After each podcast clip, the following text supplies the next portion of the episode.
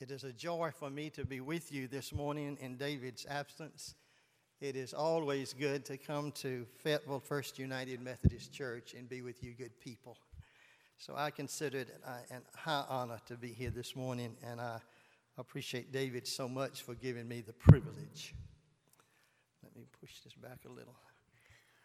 Our scripture lessons are printed there on the front of your bulletin. Will you stand for the reading uh, as able? First, from the Old Testament, Jeremiah chapter 29, verse 11. For surely I know the plans I have for you, says the Lord plans for your welfare and not for harm, to give you a future with hope. And then in the New Testament, 1 Corinthians chapter 13, verses 12 and 13. For now we see in a mirror dimly, but then we will see face to face. Now I know only in part, then I will know fully, even as I have been fully known. Now faith, hope, and love abides, these three, and the greatest of these is love. And then the gospel lesson, Matthew 23 verses 34 through 40. When the Pharisees heard that he had silenced the Sadducees, they gathered together, and one of them, a lawyer, asked him a question to test him Teacher, which commandment in the law is the greatest? He said to him, You shall love the Lord your God with all your heart, with all your soul, and with all your mind. This is the greatest and first commandment. And a second is like it you shall love your neighbor as yourself. On these two commandments hang all the law and the prophets. This is the word of God for the people of God. Thanks be to God. Amen. You may be seated.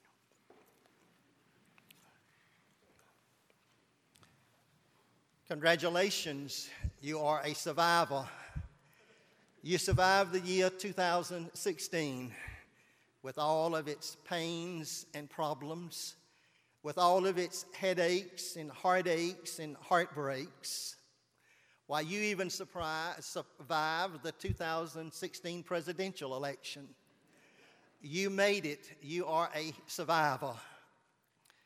2016, what a year it was. It was a roller coaster year with all of its ups and downs. It was a mixture of blessings and burdens, births and deaths, joys and sorrows, and laughter and tears. What are you going to do now with the past year? We can remember it, we can learn from it and profit from it, we can confess the sins of it, but we cannot relive it it is gone and gone forever. The year 2016 is now part of history. It is only a memory. The best thing that we can do with the past is to commit it into the hands of God and leave it there. The year 2016 died last night at midnight. And as the old year was dying, the birth of a new year was taking place. So I asked you, what are your plans for the new year? What are your goals? A few months ago, there was a sign out in front of one of the local businesses here in town. And on the sign were the words, A goal without a plan is only wishful thinking. So I asked you, do you have any plans on the drawing board of your mind? When making plans for the future, be sure to choose the path that falls in the shadow of the cross. It will be the path less traveled, but it will be the path most blessed. The new year, 2017, has arrived but don't let it frighten you. The future is as bright as the promises of God. Remember, when the future arrives, God will already be here, for only God can make time. The poet said, Standing in the dim unknown is God, keeping watch over his own. There are no challenges, there are no needs that you face this year that God's grace can't meet. The Apostle Paul said, My God shall supply all your needs according to his riches in glory. I find great comfort in the words of that old hymn no matter what may be the test, God will take care of you. Knowing that takes the fear out of the future. So I say to you, don't let the future frighten you. The year 2017 is like a journey. It will take us 365 days to complete. There are three things that we need to take with us on the journey for this year and for the years that are to follow. The Apostle Paul tells us what those three important things are that we need for the journey of life. Paul said, Now abideth faith, hope, and love. These three. These three. But the greatest of these is love. Let's look at those three important things. First, Paul mentioned faith. According to the dictionary, faith is belief, it is trust, it is complete confidence, it is a strong conviction. Faith must have an object. Every time we mail a letter, we are expressing faith in the postal system. Every time we plant a seed, we are expressing faith in nature. And every time you say a prayer, you are expressing faith that God will hear and answer. As Christians, our faith is centered in God. In God we trust. Faith, with it you can move mountains. Without it, you cannot please God. Our faith doesn't exempt us from the storms of life. Our faith doesn't isolate us from the hardships of life. Both saints and sinners get sick and suffer and die. Our faith will not exempt us nor isolate us from the difficult things of life, but our faith will sustain us during those difficult times of life. Someone said Christians have invisible support. We do. We have God power and Holy Spirit power. We do have invisible support. And how many times have we said, I couldn't have made it without my faith in God? Faith, it is not about everything turning out okay. Faith is about being okay regardless of how things turn out. Dr. Pierce Harris was pastor of First Church Atlanta for many, many years. One day, Dr. Harris and Mrs. Harris were returning back to Atlanta from a revival service. There was an accident, and Mrs. Harris was killed in the accident. A few weeks later, Dr. Harris received a letter from a friend in South Georgia. And in the letter, Dr. Harris, in the letter, the friend wrote these words I hope you will not throw your faith on the scrap pile of life now that this difficult thing has happened to you. And Dr. Harris replied to the letter by saying, Why should I throw my faith on the scrap pile of life when it is my faith and only my faith that can help me get through this difficult time in life? Faith, it's necessary for our salvation. We are saved by grace through faith. I like to think of it as faith is the pipeline through which the grace of God flows from the heart of God into our heart. Saved by grace through faith. May our prayer this year be, Lord, increase my faith. And may our theme song be, I'm living by faith and I feel no alarm. Paul said, faith, you need it. The second thing he mentioned was hope. Hope is a beautiful little word. It's easy to pronounce. It sounds good to the ear. Hope. Beautiful little word, but we have taken that word and we have reduced its meaning to just wishful thinking. We say, I hope we have fried chicken for lunch today, or I hope my ball team wins today. But in the New Testament, in the New Testament, the word hope means to anticipate with confident expectations. Hope is a first cousin to faith. Hope is necessary. Someone said you could live about 40 days without food, about three days without water, but only about a minute without hope. Hope is necessary. A man was having serious surgery.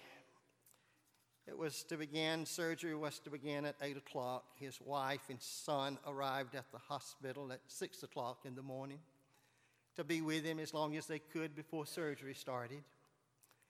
They stayed with him until they came to take him to the surgery.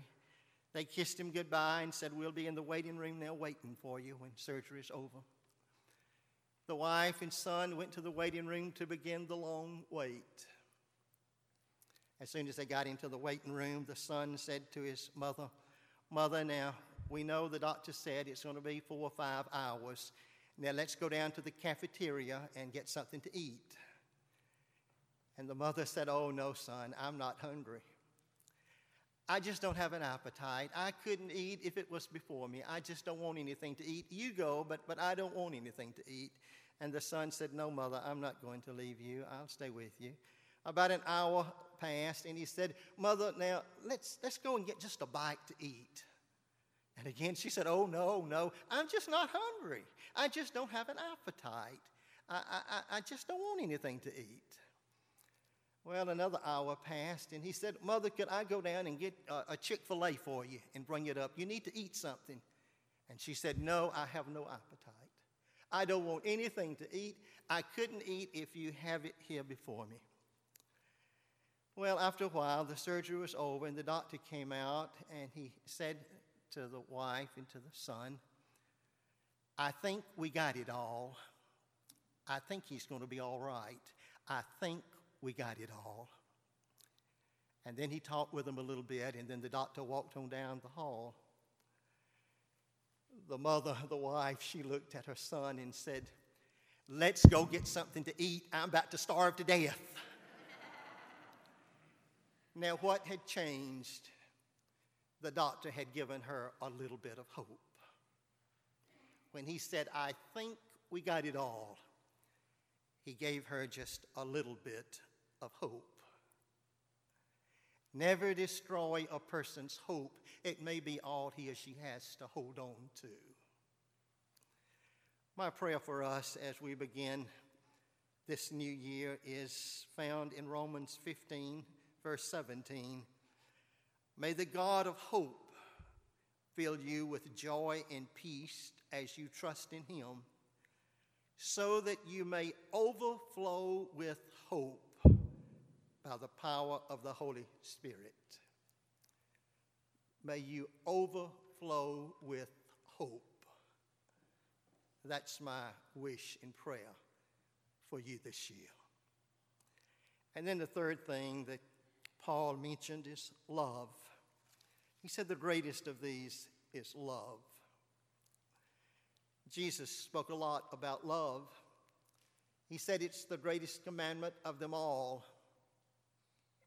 It is a command, not a good suggestion. A command. Jesus tells us who to love. He said, Love God, love your neighbor as yourself. And then he said, Love your enemies. Nobody left out of the circle of love. But Jesus not only told us who to love, he told us how to love. He said, Love one another as I have loved you. We are to love others the way Jesus loves us. Love. Jesus not only told us who to love and how to love, he not only gave us a commandment to love, he lived a perfect example of love for us to follow. A perfect life of love. And he said, Come and follow me.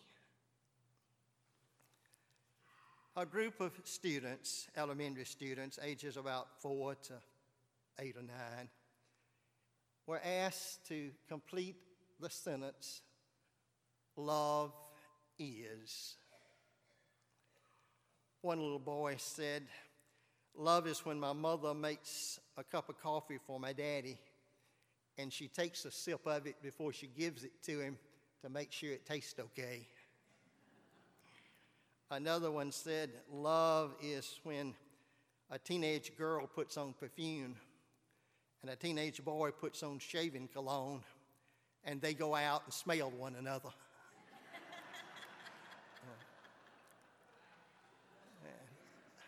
Another one said, Love is when a girl tells a boy that she likes his shirt and he wears that shirt every day thereafter. I like this one. Love is when grandmother got arthritis and could no longer paint her toenails. So granddaddy paints them for her, though he has arthritis too. Love makes us do strange things. Love makes us do strange things. I was sent to Fayetteville as senior minister in June of 19, 1900. What year was it? 80, 1983. That seems so long ago. So long ago. It has been a long time. But, but we came in June of that year. I had served in Faith Church up in Smyrna for seven years. And we had some deep friendships there with the people there at Faith. And, and now it was December of that year, our first Christmas here at Fayetteville First. I remember it was a Saturday during Christmas season there in the parsonage. My wife and I, Ann, we were talking about we were talking about our old friends. You know, at Christmas time, you think about your old friends. And we were talking about our old friends at Faith Church, and we were missing them. We talked about a lady named Lois, who was a senior citizen, and she was more than just a church member. She was more like a part of our family. We loved her dearly. Lois had more than her share of problems. Her husband was sick for years before he died, and she was the primary caregiver. She had two children, a son and a daughter. Both of their marriages failed. Her only son died at middle age suddenly from a heart attack. She helped to raise all of her grandchildren, and they were always in and out of trouble. She had more than her share of the troubles in life. But Lois always kept the faith, always had a positive attitude toward life, always had a smile on her face. Lois was so easy to love. We were ta- thinking about Lois and talking about her, and, and I said to my wife, I think I will call Lois and sing that song to her. I just called to say I love you. I just called to say I care. I just called to say, I love you, and I mean it from the bottom of my heart. And Ann said, I dare you to do it. You see, Ann knew I can't carry a tune in a bucket. I don't know one note from another. So she said, I dare you to do it. And that was just like saying, sick 'em to a bulldog. so I went over to the phone and dialed Lois's number. Now, this was before the time that we had telephones that would tell you who's calling and, and give you the, the number of who's calling. So Lois had no idea of who was calling. She answered the phone, hello. And I just started singing, I just called to say I love you. I just called to say how much I care. I just called to say I love you and I mean it from the bottom of my heart. Well, there was a long pause. I thought, Lois is speechless. She's never heard such beautiful music. And then Lois spoke. And what she said, I will never forget. She said, Gary Parrish, are you drunk?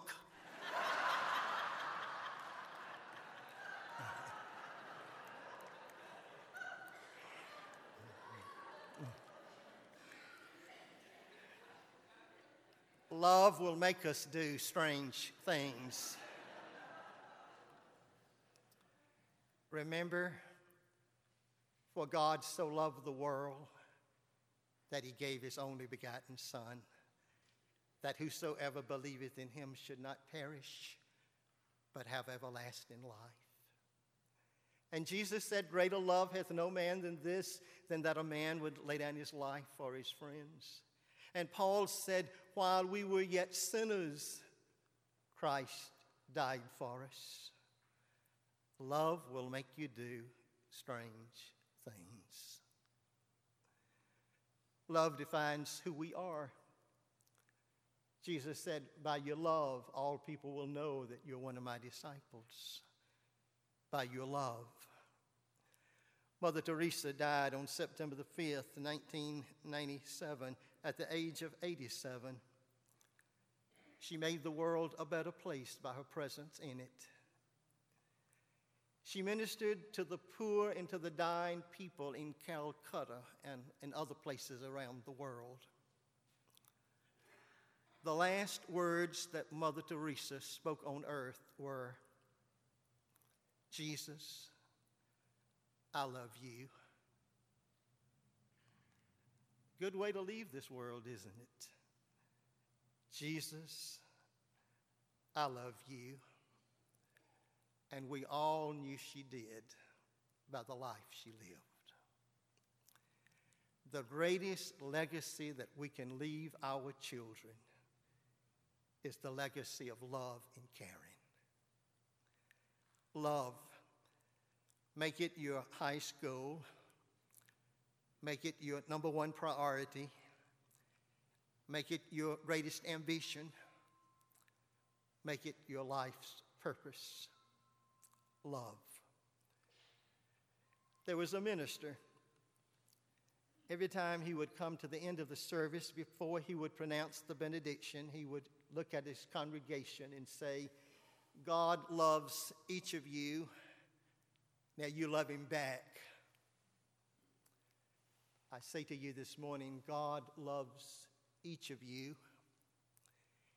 He has his eye on each of you because he loves you so much, he can't take his eyes off you. Now you love him back. And Paul said, Now abideth faith, hope, and love, these three. But the greatest of these is love. Thanks be to God. Amen.